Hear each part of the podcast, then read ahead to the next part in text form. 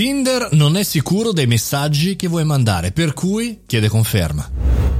Buongiorno e bentornati al caffettino, sono Mario Moroni e come ogni giorno dal lunedì al venerdì alle 7.30 parliamo insieme di aggiornamenti, news e anche opinioni ogni tanto eh, che possono essere utili al nostro mondo da imprenditori e professionisti. Oggi parliamo di una tendenza, anzi diciamo della seconda o terza notizia di questa tendenza nel mondo digitale. Qualche giorno fa parlavamo di Facebook, di come prima di condividere o in qualche maniera commentare post non verificati eh, chiedesse agli utenti in beta e in test eh, se veramente fossero sicuri di condividere quella notizia, appunto per aiutare le persone a non condividere spesso fake news.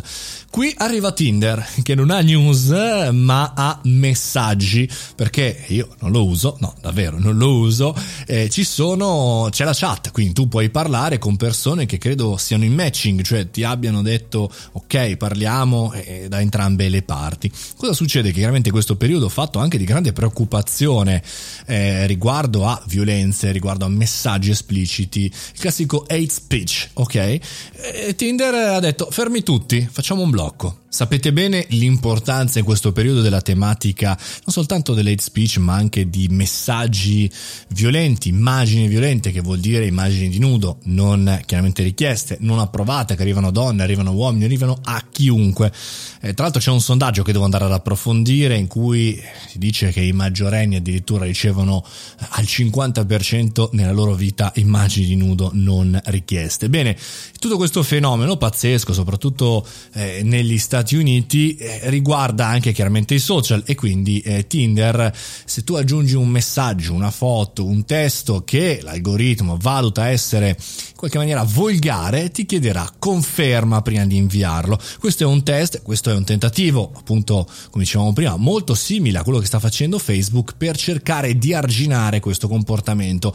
Io direi comportamento impulsivo. Ho qualche come dire perplessità sull'algoritmo. Se ci pensate bene anche YouTube di proprietà di Google sta da tempo facendo demonetizzazioni su quei canali che contengono banalmente eh, la lite israeliana-palestinese o altre tematiche di news non riconoscendole come in realtà eh, atti di news invece d'altra parte vengono lasciati aperti dei canali violenti talvolta anche terroristici per cui lasciare il compito solamente agli algoritmi probabilmente sposta un po' in là il tempo della risoluzione e in qualche maniera, come si dice in gergo, lancia la palla in tribuna. Per noi professionisti e imprenditori però è un messaggio, cioè il fatto che l'automazione del pensiero e anche un po' mi verrebbe da dire dell'opinione, se non del comportamento, ad oggi è in qualche maniera non alla mercé dei nostri eh, uffici adepti sulla parte legal e non soltanto, ma riguardo purtroppo le piattaforme, quindi le piattaforme sono responsabili.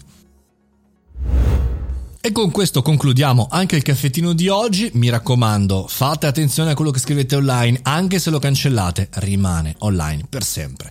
Noi ci sentiamo domani mattina, 7.30, come sempre, davanti alla macchinetta del caffè virtuale. Buona giornata!